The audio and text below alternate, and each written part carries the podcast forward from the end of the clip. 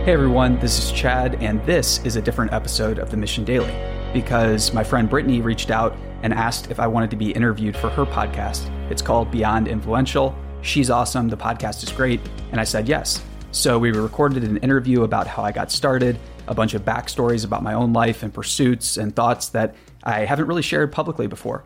So, to get the most out of the interview that follows, here's some quick extra housekeeping and context about it. So, at the mission, we recently hired our first director of partnerships.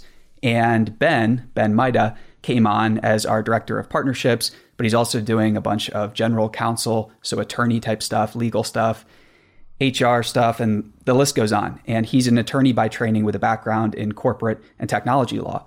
So, up until recently, I haven't had too much working experience with attorneys. And as I get to know Ben more and the folks that we have worked with previously at Cooley and places like that, my mindset about the field of law continues to expand. And it's way more important than most people think. So it's easy to make attorney jokes, and they're funny. I love them just as much as everyone else. But it turns out we need attorneys perhaps more than we might think. Blockchain's exciting, Bitcoin's great, but ultimately, smart contracts are not going to replace attorneys. We're still going to need to apply human creativity to these new systems we're developing.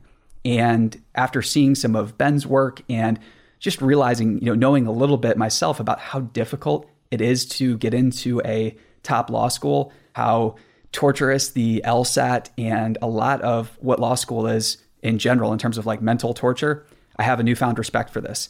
And I bring that up because the person that is asking the questions in this interview, Brittany, is an attorney by training. So she did her undergraduate degree at UCLA. Then she went on to get her law degree at Georgetown Law. So if you're familiar with Georgetown Law, here's a quick summary. It's one of the top 15 law schools in the nation. You probably need something like 3.8 GPA maybe to get in, and you're going to need, I'm guessing, 170 or more on your LSAT. So, in other words, it's not easy. It takes an enormous amount of intelligence to get in. So Brittany graduated from Georgetown. She's not a practicing attorney though. After school, she joined Vayner Media. So many of you might be familiar with Vayner, Gary Vee's agency. And at Vayner, Brittany helped Gary Vee build his brand team and helped build Vayner Talent. Now, the agency that she runs, that she's founded, works with companies and individuals to help them build their personal brands online. Brittany is also the host of the Beyond Influential podcast, and you can actually find that on our microsites that we launched, bestpodcast.com and podcast.ai. So if you haven't checked those out yet, those are two fun experiments that we're going to be expanding in the future to help make curation, discovery, and some other things that we're not going to talk about yet available for podcasts. So before we jump into this interview, got to give a big shout out to our sponsor, Twilio. Twilio has a flash sale going on right now. Today was the first day, and today is the last day of the sale. So if you want to meet up with the mission team at this year's Twilio Signal conference, we would love to see you there. Make sure you get your ticket. And when you do, use the code MISSION10 to get 50% off the sales price. So not 500 bucks, it's only $250. It's a great deal. The conference is October 17th and the 18th in San Francisco. And if you get your ticket, we'll see you there. And now, without further ado, on to the interview I just did with Brittany. Whenever I feel like jealousy or envious when I'm trying to gain influence or looking at another's influence, it's usually a sign that like I'm not being authentic to myself. This is Beyond Influential, Beyond Influential. with Brittany Crystal.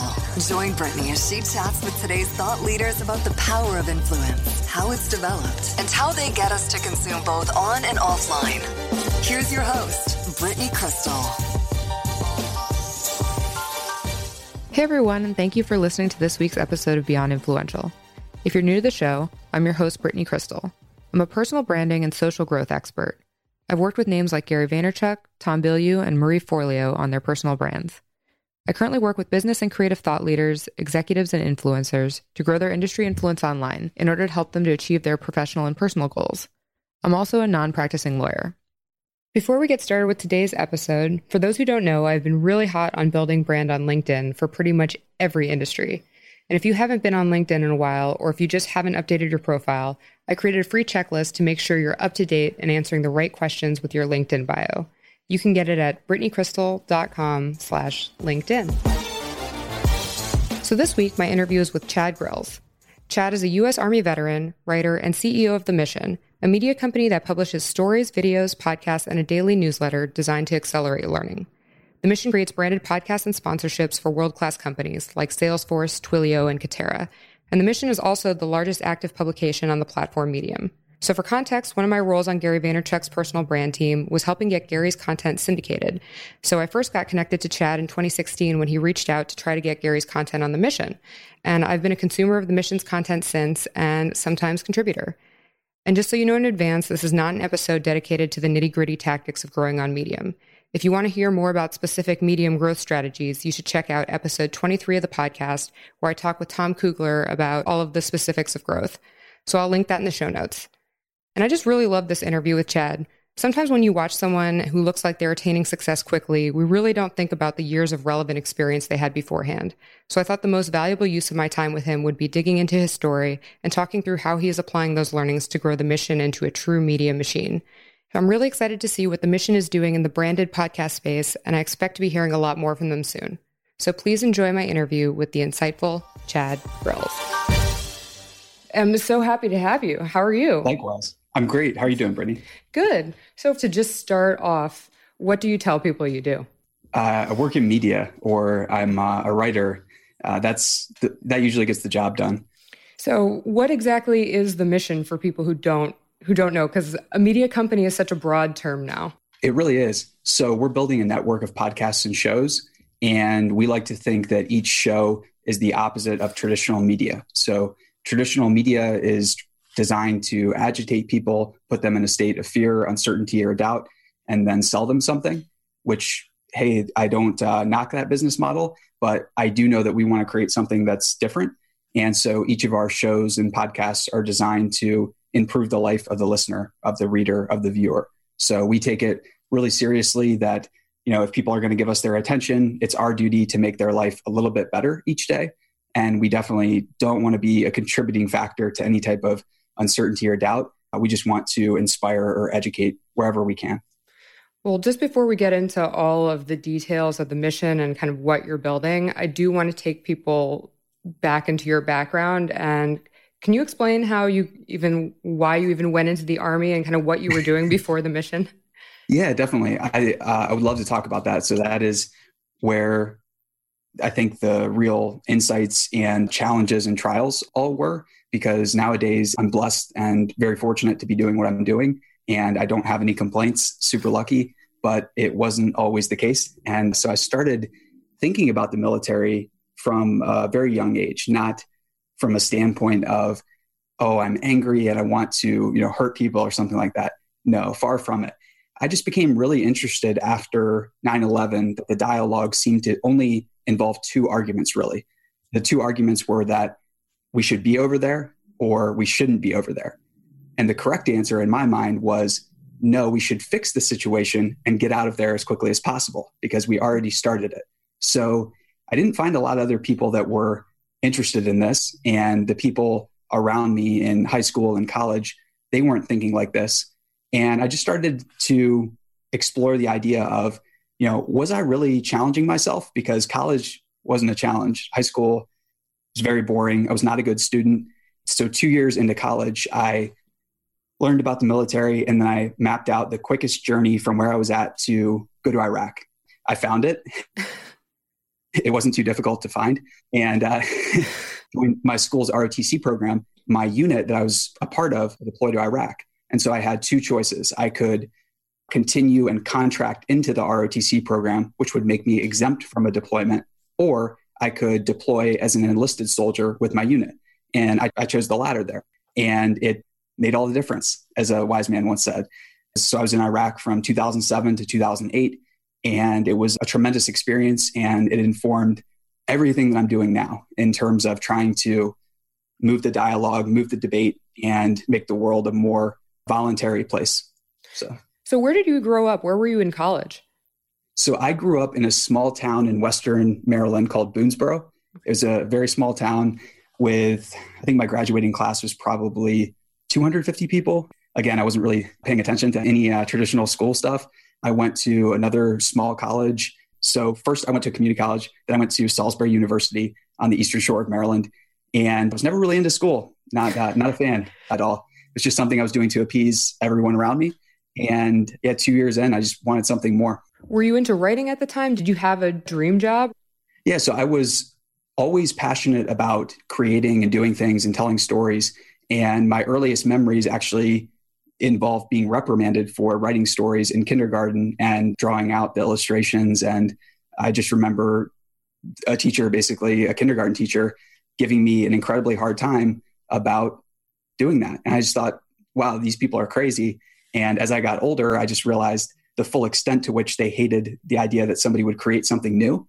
And so I was kind of like on the defense for many, many years in school where I wanted to write stories, I wanted to tell them, but I knew that it was something that adults and those around me didn't think was like a viable path. They thought it was a distraction, but I always kept that interest. Did people think you were crazy for voluntarily going to Iraq?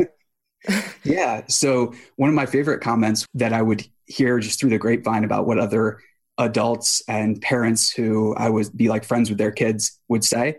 And one of the most popular lines that I just get a kick out of was, Oh, that's so sad that he couldn't find anything else. Like, or, Oh, we thought Chad was smart and things like that.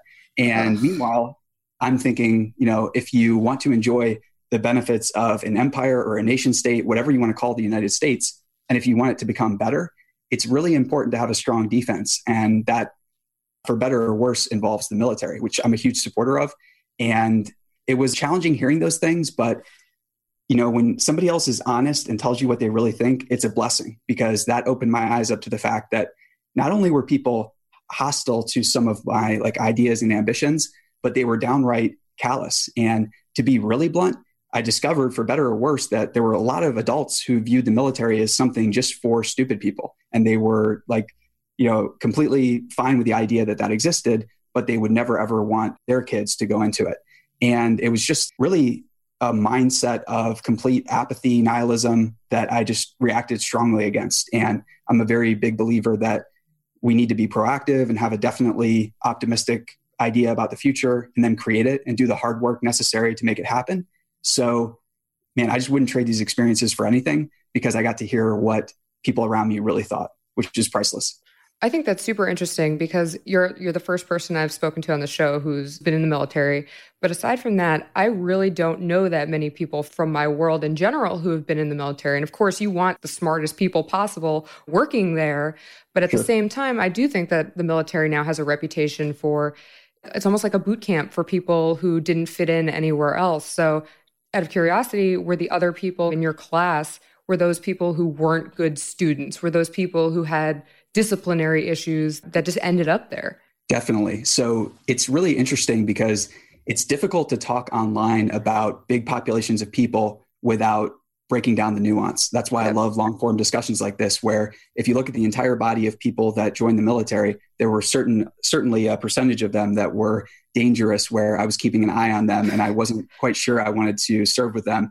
And I was, you know, keeping myself aware of how to prevent fratricide and things like that because there's some dangerous folks that join the military for the wrong reasons. But on the other end of the spectrum, what I found was there are some larger than life heroes and just amazing people that are literally the philosophers and soldiers that all the greatest minds throughout history knew.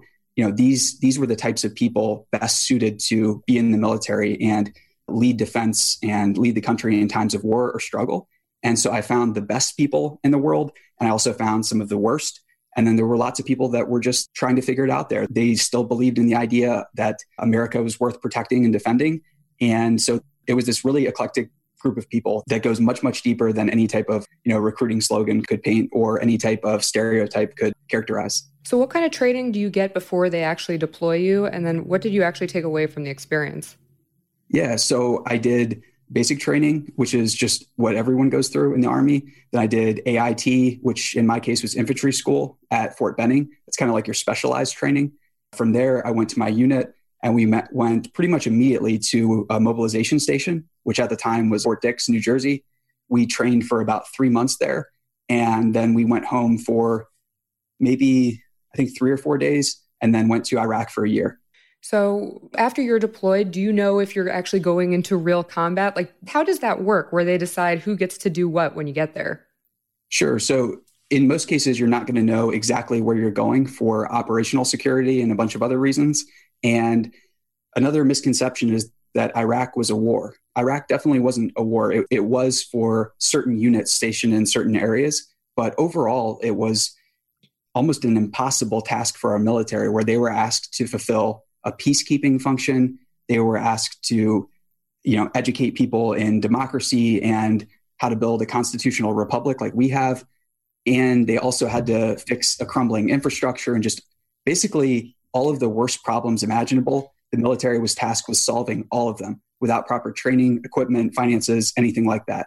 And a lot of that was under normal conditions where there were plenty of towns, especially where I was at in northern Iraq, that were safe but there was also a risk of roadside bombs, ambushes, and that was a real threat all the time that you're you're dealing with. So while a lot of it wasn't direct contact and not you know day in day out firefights things like that, it's still not a safe place. And in a lot of cases, you know, folks I serve with, you know, luckily everyone in our unit made it back okay. But it's not all out war, but not all out peace either. This might be a dumb question, but can you leave at any point? So certain the answer is no, not legally. But there okay. are plenty of but there are plenty of people who decide to leave and break their contract in one way or another. So there certainly are a small minority of people who decide for whatever reason that's going on at home. And I'm not judging them because there were horrendous things that happened to soldiers in terms of their wife or their spouse leaving them or basically antagonizing them throughout the entire deployment advertising that they're cheating on them just just all kinds of like you can't imagine it until you're actually you know across from somebody who's going through it. And there are a lot of folks that deal with just huge challenges and then have to leave. So a lot of people one guy had i think five kids and there were some family challenges and then he had to go home and then other people would get hurt or injured. And then when we got home there's a whole collection of folks that realize okay this is not for me and i'm going to you know, explore the cannabis exit. so there's a lot of things like that. And just to be clear, I I didn't. I feel it's really important to if you say you're going to do something, if you sign a contract, at a certain point you have to start honoring those contracts. So I had a six year commitment. I honored it, served honorably, did some mm-hmm. cool stuff, got awards, but then I exited when my time was done. So when your time was done, did you know what you wanted to be doing? Did you have a plan and what ended up happening? Sure. So I knew I wanted to write and tell stories, but I also knew I wanted to be an inventor. So that's the best line to get in. If you're going to tell people you're going to be a writer, that's step one to get laughed at. And then you can layer on, I want to be an inventor. And uh, that's the icing on the cake. So I, I, did that and I started designing some things, patented some things, and I started to teach myself about how to license those ideas and patents to existing companies. And I was exploring how to build some of those things. I launched a variety of apps. The first ones were entertainment apps. And I was generally trying a whole portfolio of things. And I was actively pursuing all of them.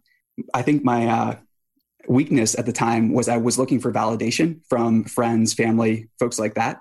And I wasn't just going all in on different things when they started to work. But the great thing about that portfolio approach of trying different things was I had all this information. The information I was getting from the market and people I was talking to was just coming in nonstop. And I quickly realized that if I ever wanted to create any of my ideas, I would need a really successful company that was making money, that was attracting great talent. And then from that place, I could incubate new ideas and get things out into the world. But yeah. were you doing this from you weren't you didn't move back to Maryland, right? Or you did? I did, yeah. So my wife, who was then my girlfriend, is amazing. And when we first met back in 2009, we met under the pretense of, hey, my unit said I might be getting redeployed in a month. And so our entire first year of our relationship was predicated on I might have to leave next month. And then I got pushed back again and again and again. So, not the ideal circumstance to start a relationship. And then at the end of that uncertainty, we got orders to deploy to Egypt. So I had another deployment after Iraq. And when Steph was, you know, just incredibly supportive after that, and I got home, I asked her to marry me, and we moved to DC because, yeah, she was amazing. And so we lived right outside of DC in Potomac for two years. Oh, that's awesome. So, how were you funding all of these things then? Does did the army help at all with that? Yeah, so I had a substantial savings that I built up. I never really spent lavishly on uh, things. I have invested pretty aggressively in my own projects, and that was something where I had saved up the money. I'd made some good investments, some bad investments. I was trying to trade stocks and trade public equities, which again I would not recommend unless you're, you know, you understand machine learning and have a team of about 12 really world-class engineers. So I lost some money there, made a little bit of money, and I was self-funding everything at this point. It was not cheap, but I also had a good idea of how much I was learning, and my rate of learning was just through the roof. And so occasionally I would take on like consulting work or something like that. And then a, a couple of the apps and products I built started to make a little bit of money, but not enough to live on. So yeah, I was generally just burning money, but I knew it was going to lead to somewhere good. So then, which were your most successful apps, and which were a few inventions or things that you're like, oh my god, why did I even do that? sure. Um, so the first entertainment app I created, Stephanie helped me with it. It was out for I think two weeks, and we got a cease and desist letter. I had reached out to a larger company and I said, Hey, we, are getting a decent amount of downloads and our conversion from free to paid is pretty high. I think that your existing IP is really awesome. And if you want to buy the source code and buy this app, like here's how much I think you could make. And I didn't get a response. I just got a letter from their attorney. Well, I did get a response uh, that said, stop doing this immediately, take down the app. And that was a great lesson but I was hooked after that point when I realized that there were real stakes and there were very aggressive larger companies out there and that it was important to learn everything I could. And I realized how little I knew. And just for context for people, what did, was your wife doing at the time? Because I, I mean, I know that this world is so you need the people in your close circle to be extremely supportive, and it seems like you had that support from her. I did yeah, Stephanie was incredibly supportive throughout the entire process. And at the same time, though, it was a situation where you always have to be selling. If you have an idea, you have to figure out how to communicate and articulate it and present the rationale for why something makes sense to do, why it makes sense to invest this much money into something. So, Steph was working at the time at a large finance company in DC. And so she's very, very prudent. She is an excellent investor in her own right, but she is very conservative with her investments. So she was the one who was providing the much needed guidance and adult observation for my crazy like pursuits and everything. And it worked out really well because two of our educational apps that we did after that did very well. Both of them were featured by Apple. It wasn't like a homepage app store feature, but it was still a feature in the what's hot section of the education categories. And I think they both did somewhere like 120, 150,000 downloads, somewhere around there. And it just opened my eyes to what was possible with a couple thousand dollars, basically, maybe like $12,000. And that was a game changer for me seeing the success of those. And at the time in DC, there were actually some local investors that realized, oh, wow, this type of traction for somebody who's essentially by himself working with a contractor. So I was designing the screens, doing everything. Wow. They were impressed and they offered money. And I just looked at that and I thought, I don't want to be doing this for the next three to four years. I, I was flattered that they offered money, but I didn't want to necessarily take advice from them. Uh, I didn't respect them to the level I should have to take money from somebody. So I said no and just went back to experimenting. So this is all awesome context and i really i you know i wrote this in the email to you yesterday. I wanted to make sure that people heard your lead up to the mission because it's so easy to look and be like oh hey this guy got into platform started a medium publication when it was a little early got lucky. But you had all of this lead up to it and we're going to talk about i want to ask you about your education apps because it seems like the mission was built on the idea of education. You weren't a good student. You just built these education apps. Edu- like these are common themes that have been going on for years before oh, you started this publication. So, what was your interest in education? And then, if you could talk a little bit about how you found Medium. Yeah. So, my interest in education started very early. So, for the first three years in my elementary school, my school had a gifted and talented program and the teacher there was incredible. And that was in my mind everything that schools should be. We were out in the real world. We were experimenting. She was having us do brown bag lunches with like private investigators and like all kinds of people with different jobs would come to our little class and talk to us. That was thrilling. When that ended i kind of was faced with more of the reality of what education in the public school system is sometimes in very small schools. And it wasn't very pretty. And so I think that subconsciously early on, I was always thinking about what is a better way to do things. And after seeing firsthand what was happening in Iraq and some of the problems that are going on around the world, I realized that education was the way to solve them.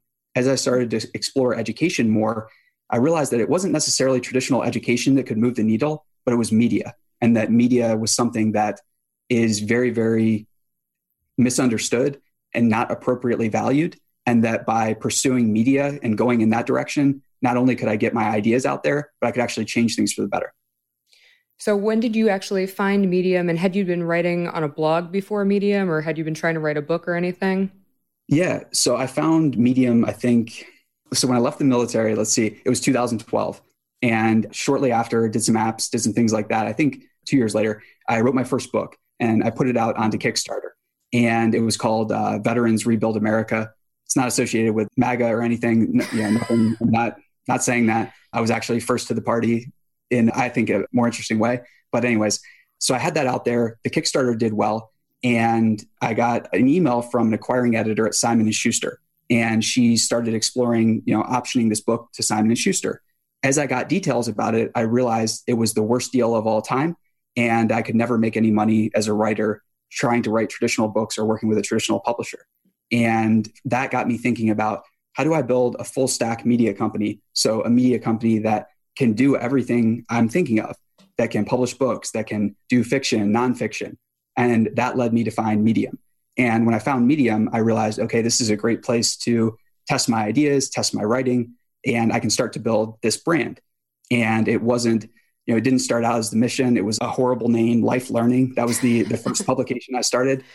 But it was a place where I could meet other writers, curate writing, and then generally just learn about the media space.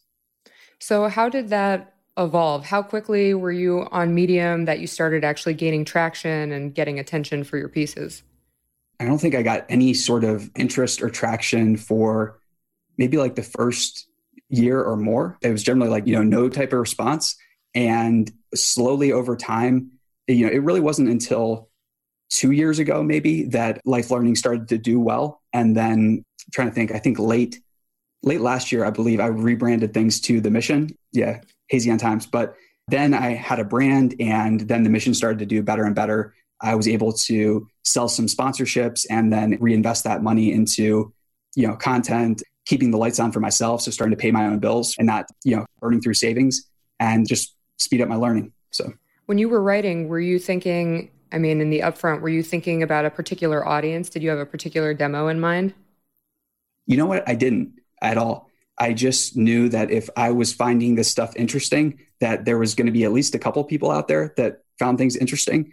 I was generally just trying to curate any interesting writing that was out there and then republish it in the mission. So if I found something that was I felt undervalued, or if I found a writer on Medium that I thought should get more attention, I would just reach out to them and you know publish it in the mission or feature it in our newsletter, things like that. And that just started to over time build a following, start to build a relationship with those writers and things like that. So when did you start reaching out to to big names? I know in 2016 that was when you reached out to Gary. I know James Altucher regularly contributes did that just kind of start snowballing at a certain point? Yeah, I think let's see the first the first time my paradigm about how it was possible to get in contact with anyone changed was at Fort Benning in infantry school. And our drill sergeants came in and did the usual routine of like you know trying to ruffle everybody up scare people flip beds stuff like that. And they had told us that there was a trash picking up detail. And several of us were selected for this trash picking up detail. And what I noticed about all the people that were selected was we were all the best people in the platoon. So I thought, okay, this is just some like psychological game they're playing to just irritate us. And as we went to this trash picking up detail, I realized that it wasn't that at all. And we actually pulled up in front of Air Force One on a tarmac, had Secret Service pat us down and everything. And I realized that we were there to meet the president. He wanted to meet select recruits from Fort Benning Infantry School. And so while we were standing on the tarmac and the president is walking by shaking everyone's hand, I just noticed that nobody else was talking to him. So when he got to me, I struck up a conversation.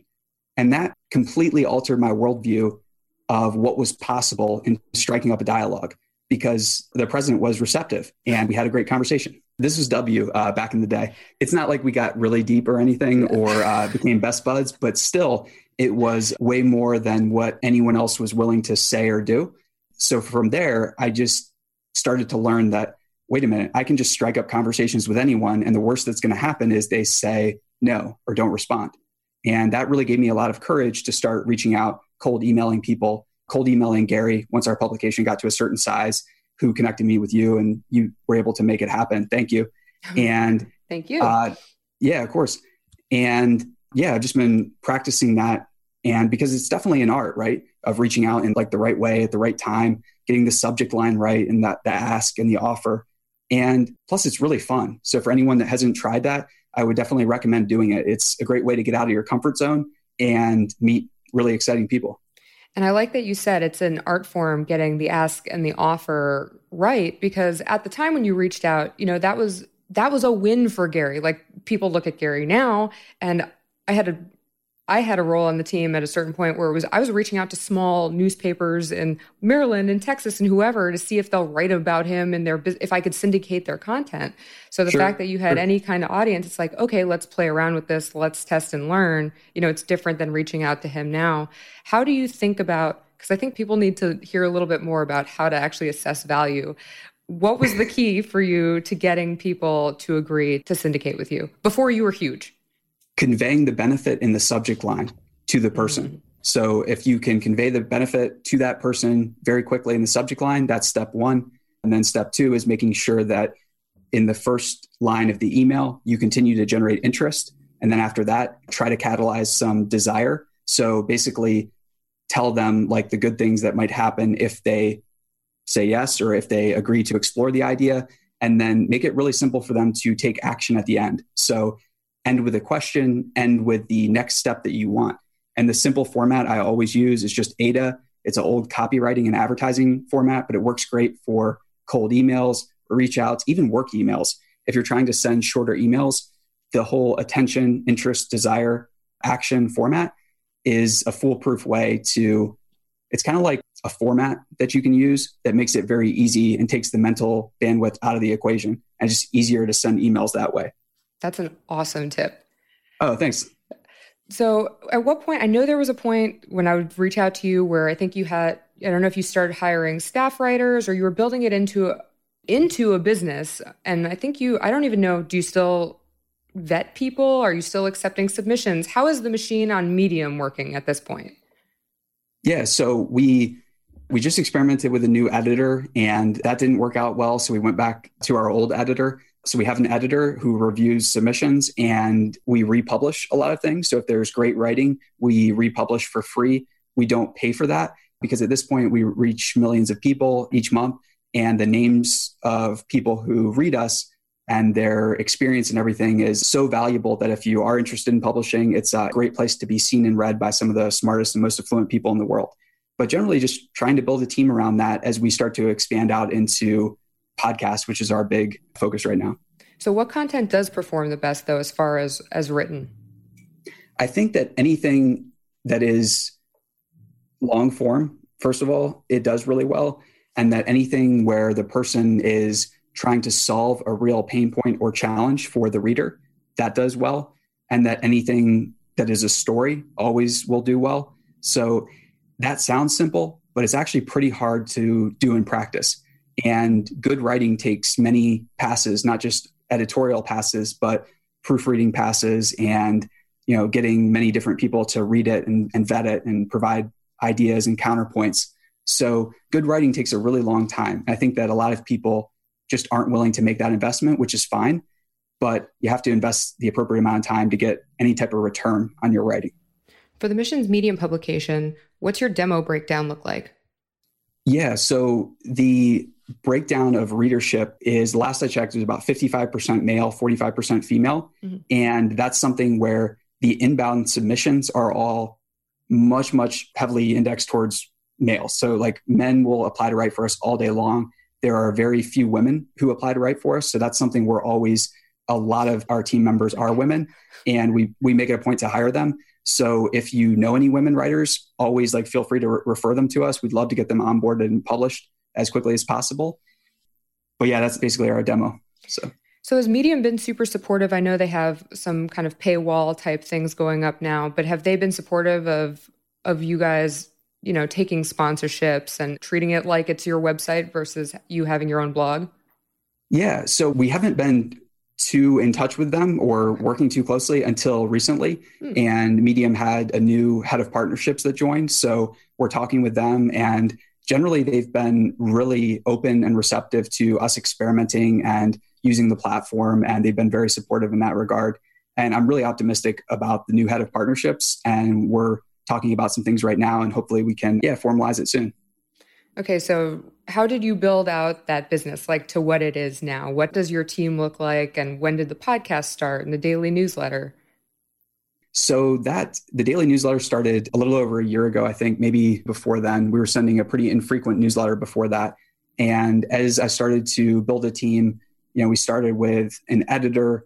Then we added my so my wife stephanie has been helping us. Roles and titles are really difficult at a, an early stage company because generally we all do a bit of everything. But now the team's really growing. We're hiring you know we're hiring for a number of different roles we're having a lot of people apply for producer roles on podcasts we're still looking for another editor in chief we're looking for podcast editor an audio engineer so that's really exciting. But the team right now is four full time employees, four contractors, and we just made two offers. So full time offers to people. And so you're making content also for brands, or are you selling advertising space, or what's the model? We are. So we're not interested in selling advertising inventory. That's something that is not a sustainable long term business model in the media space. It might work in niche circumstances, but if you have larger ambitions to build a platform or really do any large scale media projects like develop your own originals or TV series or anything like that or movies, traditional advertising isn't going to do it. So we're exploring some branded content things. That's basically where we focus. And what we do is develop branded podcasts that are custom to different sponsors. And so we partner with some of the best companies in the world like Salesforce, Twilio, Katerra, Katerra is an up and coming construction company. They've raised, I think, $1.1 billion from SoftBank Vision Fund and others. And our specialty is nerdy research and then distilling that into cool stories. So I'm like, I'm looking at my desk right now. Like, this is the the book I have on my desk. It's a textbook. It's about living machines. It's about biomimetic design. Yeah, it's not something that's like a lot of people are excited about, but I'm excited about it. So we generally look for really complicated enterprise products and companies and figure out how to tell their story on podcasts. So you like telling the story on podcasts more than writing at this point for for brands? So podcasts are great for a number of different reasons. I like the distribution and intimacy of the format, but it all starts with good writing. So if you're going to outline a script and get that ready, it requires good writing and patience and everything like that to develop the idea for the show, for the episode, or for the season. So writing is very, very important. I just think that the amount of people that actually want to read the writing, the show notes, or even the written version of some historical fiction things we've done, that's a very small audience. Whereas the audience for podcasts is just so large because podcasts, in a lot of ways, are augmented reality that actually works right now. And you can do things, you can go about your day, you can get things done and learn or be taught by some of the best minds in the world. So that type of utility is so important. So you're still in startup mode. So you're kind of touching everything, you're doing everything, you're heavily involved in the creative.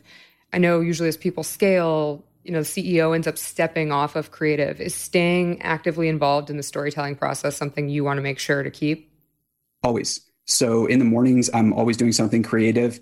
And there are rare cases where there's like a fire that happens or something, a proverbial fire that I have to put out. And that's fine. But generally, I always want to keep my creative muscle sharp because I'm not going to be able to attract, recruit, and retain the best creatives in the world unless they respect me for what I'm putting out on a daily basis that's resonating with people, it's connecting with people. So we have a daily podcast called the Mission Daily. Big, uh, big surprise on the brand there. it shocked me how quickly it's really resonated with people and started to grow. which is very exciting. But that's our daily place where I can be creative, bring on guests that I'd like to talk to and connect with. And I'm writing a lot, I'm developing. Usually I'll weigh in on the high level concept for a lot of our podcasts. And then our team will help fill in the gaps and the details and everything like that. And I want to be involved in the creative and understand what's going on on many aspects of the business. Not all of them, but creative is really important. When it comes to doing the daily podcast, do you batch them ahead of time or what's your content creation process? Because it seems like you're creating a shit ton of content and then on top of it, you have to run the business. we are. And it's chaotic, but out of chaos comes order. If you're really thinking hard about how to make that happen, you can always figure out how to create order out of chaos. And I like creating in imperfect circumstances because I've never found perfect circumstances to create. So it's a bit all over the place. Sometimes we'll batch, sometimes we'll get the podcast episodes done just in time. And the nice thing is, right now, we recently hired a really talented head of partnerships who was formerly at Cooley, which is a big law firm, and then he was general counsel at a post Series D technology company. So, a very large technology company. And he's an attorney by training, but what he brings to the team is a lot of rigorous systems type thinking and mindsets to help us build processes around all of the creation. And, then Steph, my wife, is our COO, and she's helping now. We just had a son four months ago now. Oh, congrats. So, thanks. So now that we're both starting to get a little bit of sleep, she can help pin down the operations, which she's doing. And we're getting a lot more predictability into the business, which is important because chaos is fine. And out of that can come creativity, but too much of that will cause you to collapse and ruin the business. So so, who helps ideate all the different types of things you'll be putting on the podcast? Is it are you just the final decision maker, or do you allow the team to kind of come up with it and and roll? I'm, I'm always looking for the best ideas. So ideas will come from all different places on the team. My other co-founder, Ian Faison, he's our chief content officer, so he will help out with ideas.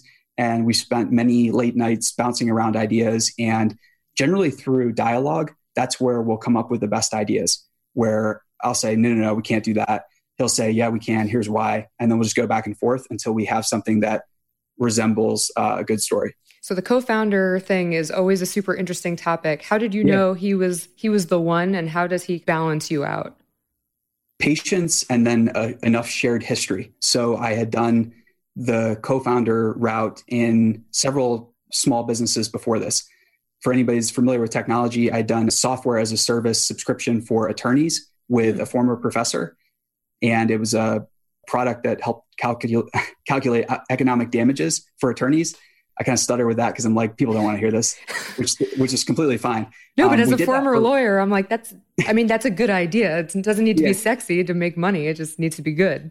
Yeah, and there were a number of learnings in that business that taught me about co-founders and what to look for. And my co-founder in that, Dustin, was great but it's very important to do a rigorous analysis because unless you're excited about doing that business for the next you know five seven years and working with that person for decades you probably shouldn't be working with them at all.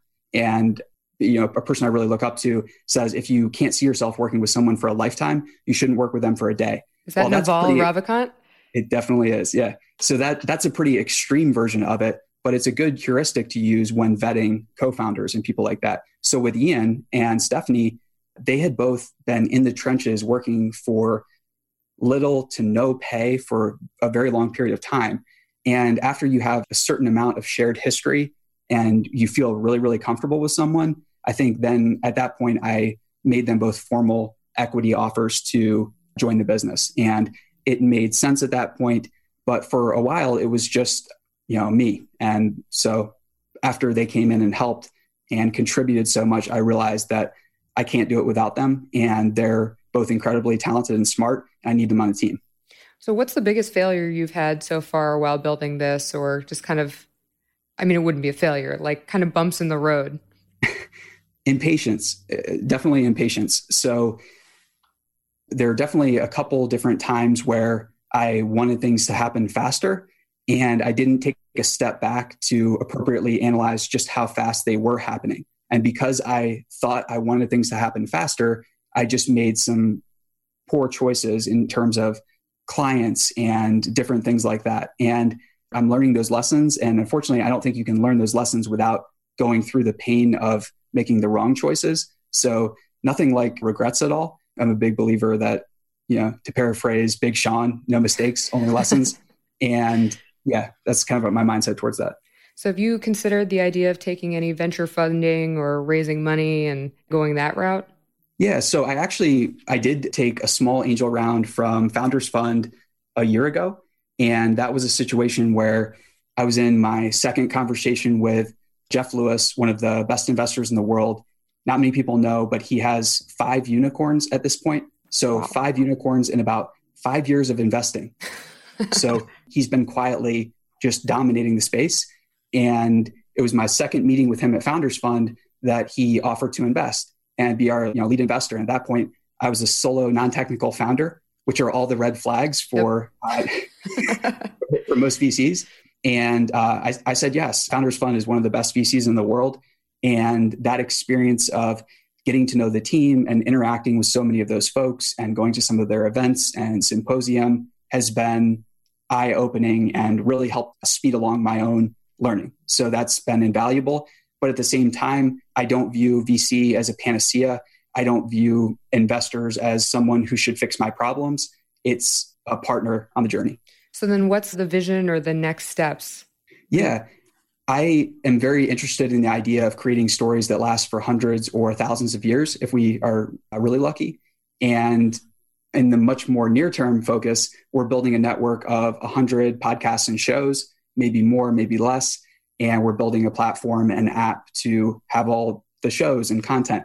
And we're doing some different things there that will make these shows and podcasts much more easy to consume. We can put it like that. When it comes to podcast distribution, I know people people talk all the time about how disparate it is and how hard it is to kind of I mean, people funnel, I think, to iTunes, but unless you have a big network going in already, it's hard to grow. What I guess what are you guys doing to to try to grow your podcast aside from leveraging the mission's large numbers? Sure. This is a really important point you bring up because not many people know, but the most successful shows that they've seen on TV or the longest performing radio shows of all time, they all have had really aggressive and expansive advertising campaigns. That's what has fueled their growth. It's easy to think that everything happens through word of mouth or organically, but you need a lot of advertisement basically for your show or other type of content that promotes it. So we're thinking about the traditional things of repurposing content and turning an interview with a CEO into a written article that's different. But we're also thinking about some non traditional approaches, like, for instance, we operate bestpodcast.com, which is a microsite of curated resources for anybody that's into podcasts. It makes it easy to find and listen to episodes. And we have another site called podcast.ai, which is a bot. And we're doing some interesting things with machine learning to make a personalized recommendation service that is helpful to find the exact episode you need at the exact time you need it. And those are just two examples of how we're thinking about discovery. So I assume you have to be consuming content to be putting out good content and kind of curating your own stuff. Who are you consuming right now? Books. So books that are not appropriately valued in the marketplace, or I feel, anyways, that they're not appropriately valued. And I've always found that the best ideas that stand the test of time are usually in expensive books and little known books. So I'm I don't want to mess up the the interview, but you can kind of see here's uh, one stack, and then if you look in the corner there by the picture of Toasty, you can see more books. And then if you go inside our house, this is our um, studio and garage, but the house is just yeah filled with books. So that's the place to go. That's awesome. I was totally separate. I was like, "Are you in? D- you're in DC right now, right?" No, we're actually in Palo Alto. We moved out here a little over two years ago. So I had been pestering Steph for a year to, you know, maybe consider moving out here. And she got an offer at Google and finally said yes. So we came out here a little over two years ago. Do you feel like it's necessary to be in Palo Alto or close to, let's say, Palo Alto, LA, or New York for what you do? For what I do, yes, definitely. But for what other businesses might want to do, no. If for me, there was a very strong pull to be here to see things firsthand. I always find that my idea of how something is, whether it's a town or an industry or a notable influencer or really successful investor, is very, very different from the actual reality of meeting them and experiencing it firsthand in the space. So, for anybody that might be thinking about, like, where do I need to be? I would encourage them to just get out and live there for a little bit. We have things like Airbnb now that make that so easy. You can explore living in LA and Seattle and Palo Alto or Silicon Valley. And there are a lot of trade offs for being here. So, rent is obviously incredibly expensive. Buying a home is incredibly expensive. But there are also a lot of upside to where the network effects of being in this area and being able to meet the different people and interact with everyone that we've met. I would say that in a good month here, I do, or I'm able to make more connections and more business progress, both personally and professionally, than I did in two years in DC easily. So, so the question I ask everybody, and that kind of piggybacks on what you just said, is what do you think the secret to influence is? being a good person, I, I, think, at the end of the day. And that's something that a lot of people maybe don't want to hear. And whether it's the Kardashians or other people, and I'll probably ruffle some feathers or lose listeners at that point. I don't think it's an accident that people have large followings. I don't think it's an accident that people are really successful online. There are definitely examples where celebrities or Instagram influencers or YouTubers are not good people and they're able to generate an audience, but the type of influence that you know we're talking about and obviously that like listeners are going for is something that is going to extend hopefully past their their own life you know? You want you want people to know who you you were and be sad that you're gone. And i think that's a great goal to aspire to. But you're never going to get there if you view people who do have a lot of influence as lucky or stumbling into that situation. So i'm always a big believer that whenever i feel like jealousy or envious when I'm trying to gain influence or looking at another's influence, it's usually a sign that like I'm not being authentic to myself or I'm kind of like pursuing the wrong path type thing. So it's a, ram- a rambling answer, but no, I think that's a great answer. And I mean, it's just so true. And I, I know so many component pieces go into success. And like I said before we started, I want to make a point that you had all of these things leading up to your current success and you're still not done. And it's hard not to look around and kind of see what's going on with other people. But sure. it is a mix of talent and all of these experiences. And there is some mix of, you know, in quotes, a luck and a timing, but you need sure. to be prepared to capitalize it when that opportunity arises. If you don't have that talent and that mix, it's not going to happen for you just because you're lucky. Yes, it doesn't. That's for sure. And there are a lot of people who think that you know they don't need to go through any gatekeepers. There are always going to be gatekeepers between what you want and you know where you're at and where you want to be. So I think that really embracing the idea of just showing up and being ready, like you said, to seize the opportunity. It's that type of mentality is always going to serve you well. And since you are a writer and I do enjoy your writing, I need to ask you because I you made a good point and I've heard Ryan Holiday kind of talk about this that he likes writing because it is something that can stand the test of time. Like even after he's gone, his books will still be around. Yeah. What do you think actually makes for good storytelling? What are the component pieces that you actually need? Real life experience. So this isn't a shot against millennials or anything like that, but it is a call to action to have experiences in the real world. And the story I always tell about this is I am a huge Michael Crichton fan. Crichton's own personal story was the best thing for me because I found that I had read all his fiction books, but when I read his nonfiction books, Travels, mm-hmm. I saw directly how his fiction stories came from direct experience in the real world. And I saw how all of his trips, his travels, when you know a gorilla charged him in the forest when he was on an expedition, how that got spun out into Congo.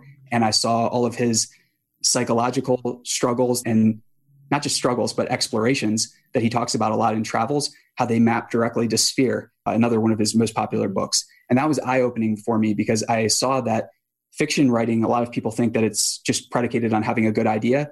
I don't think so. I think it's predicated on having really interesting life experiences that almost nobody else has had, and then processing them and exploring them through writing. That's awesome. I know we got to wrap up, but where can people find out more about you and the mission and, and just watch what you're doing? Yeah, the best place is just themission.co. You can subscribe to our daily newsletter if you're interested. We publish it on Monday through Friday, and we're launching so many different podcasts over the next couple of months. We have two that are out there now, but you can stay tuned there or just Google me.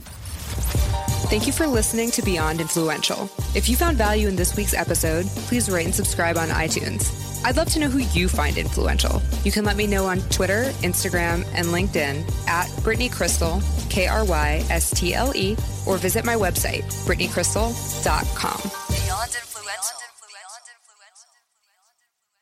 Hey everyone, this is Chad. We have a special announcement because on August 21st and 22nd, you can get 50% off your Twilio Signal tickets. This is a special one time only flash sale, 50% off. Use the code MISSION10. Tickets are normally $500. You can get them for $250. 500 bucks is already a cheap price for a conference ticket. I'm just saying, I know it's expensive to some folks, but out here, conferences are typically 1,000 to $1,500. Twilio Signal is a steal at $500. And for two days only on August 21st and 22nd, you can get 50% off using the code MISSION10. The conference is October 17th and the 18th in San Francisco. We will be there and we hope to see you.